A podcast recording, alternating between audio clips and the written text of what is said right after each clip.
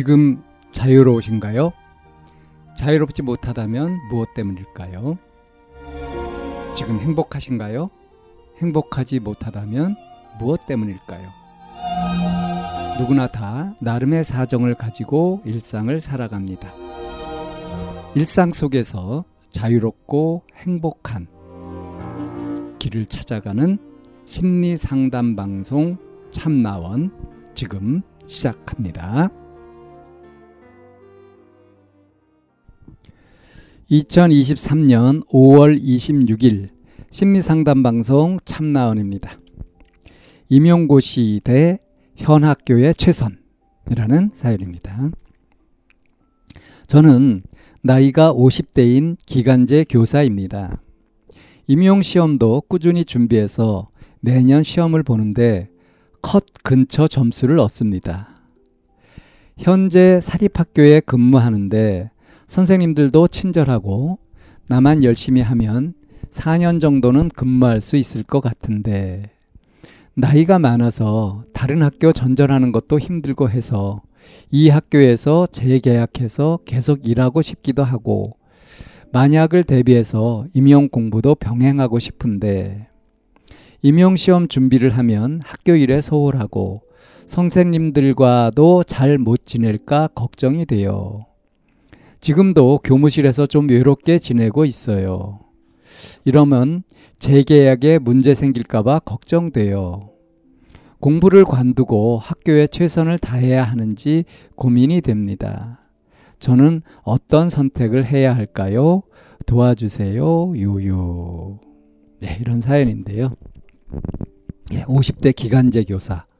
임용시험은 항상 떨어지는데 컷 근처. 아주 아슬아슬하게 떨어지는 거죠. 그러니까 뭐 육십점 이상이면은 뭐 오십팔점을 받는다든가 오십구점을 받는다든가 이래가지고 항상 떨어지는 거죠. 그러니까 이게 포기도 못하고 계속 도전하게 되는 거죠. 이렇게 되면 참 애매한 거죠. 그래서 임용시험을 이제 준비하고 이렇게 하느라고 어, 매년 그렇게 살고 있는데 지금 근무하고 있는 이 사립학교의 선생님들도 친절하고 아, 이 학교에서 계속 어, 근무를 하고 싶다. 어, 이제 뭐 잘 보이고 열심히 하게 되면은 사년 정도는 기간제로 이렇게 근무할 수 있을 것 같다. 거기다 이제 오십대고 하니까 나이도 많은 편이어서 어? 이 학교 저 학교 전전하는 것도 힘들고 그래서 임용시험이 돼가지고 확실하게 뭐 정교사가 되고 이러면은 좋잖아요. 그래서 이제 자신의 그 장래를 위해서 확실한 보험을 들, 드는 것이 임용시험을 합격하는 건데 그렇게 하려면 어떻습니까? 지금 간당간당하게 떨어지니까 더 열심히 해야 되잖아요. 거기에 더 시간을 집중하고 열심히 해서 준비를 해야 되는 거죠. 근데 이제 그렇게 하려고 하면은 어떻습니까? 현 학교에서 지금 기간제 교사로 일하고 있는 일하고 있는 것과 선생님들과의 그 사회생활도 있죠. 이 부분에서 아무래도 소홀해지지 않겠냐. 그렇지 않아도 지금 임용 공부를 하느라고 어, 교무실에서 좀 외롭게 지내고 있다. 그 이렇게 돼서 선생님들하고 좀 소원해지고 하면 재계약하는데 문제 생길까봐 걱정된다.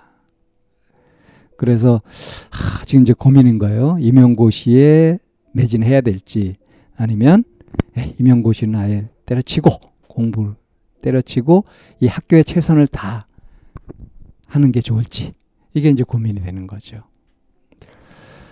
어, 만약에 열심히 해가지고 임용고시를 딱 준비해가지고 임용시험이 된다. 그게 보장이 확실히 돼 있다고 한다면 고민 안 하겠죠.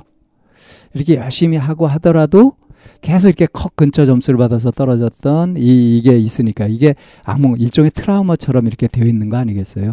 그래서 이거는 실제로 시험에서 합격하지 않으면 못 벗어나는 그런 거 아니겠습니까? 현실적으로. 그것도 불확실한 거고요. 지금 임용시험을 관두고 선생님들하고 이렇게 잘 지내서 한 사년 정도 이 학교에서 근무할 수 있다면 그걸로 만족할 수 있느냐.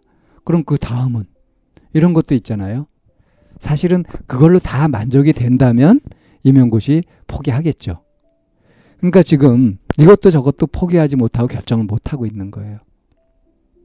이것도 불확실하고 저것도 불확실하고 이것으로 확실히 만족할 수 있느냐 하면 그것도 아니고, 그래서 임용고시에 몰두해가지고 그래서 시험을 붙는 것으로 딱 목표를 정할 수도 없고, 그 학교 생활에 아주 최선을 다해가지고 한 사 년간 기간제로 이렇게 근무하는 것으로 그렇게 결정을 내리기도 어렵고, 어떻게 해야 되는지 고민이 된다. 그래서 이런 경우에 이제 이렇게 갈등이 될 때 어떤 선택을 해야 되느냐. 저는 이렇게 좀 질문을 바꾸라고 좀 말하고 싶어요.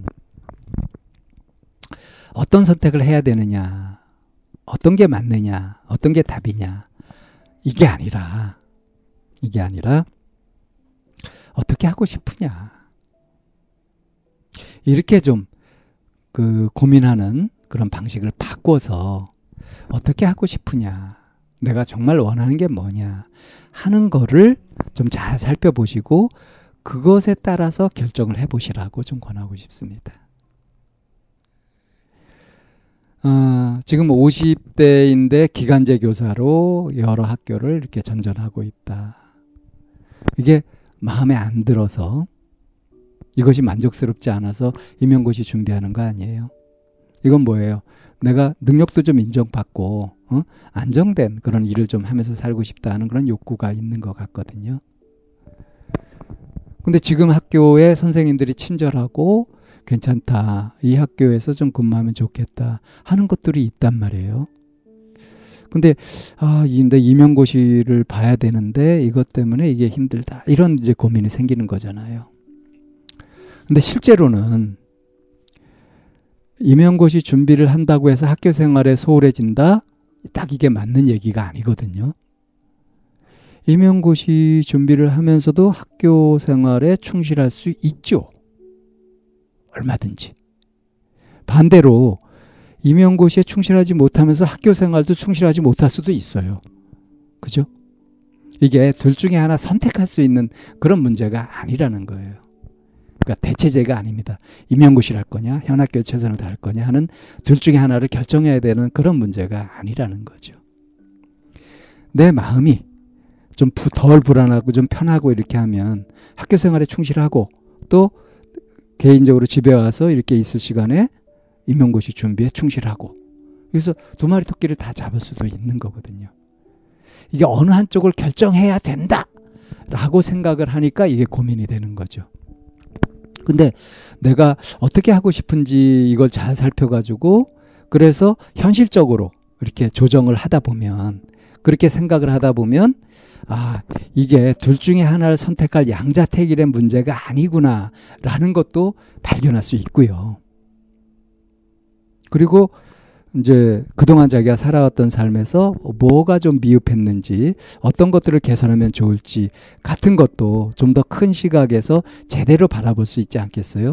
그래서 그런 것들을 조정해 가면서 시간 배정을 하고 그렇게 그 하루하루를 이제 일상을 보내게 되다 보면 아주 효율적으로 가성비 좋은 그런 태도나 행동 같은 것들을 가질 수 있게 되고, 그러면 어, 꼭 먹고 알 먹고 이런 것도 가능해지는 거죠.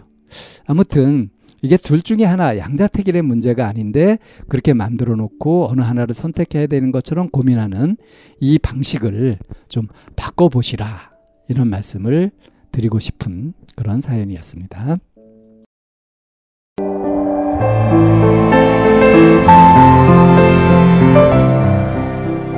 이 상담 방송은 마인드 코칭 연구소에서 만들고 있습니다. 상담을 원하시는 분은 공이 칠일육삼 삼사칠팔로 연락을 주시면 안내를 받으실 수 있습니다.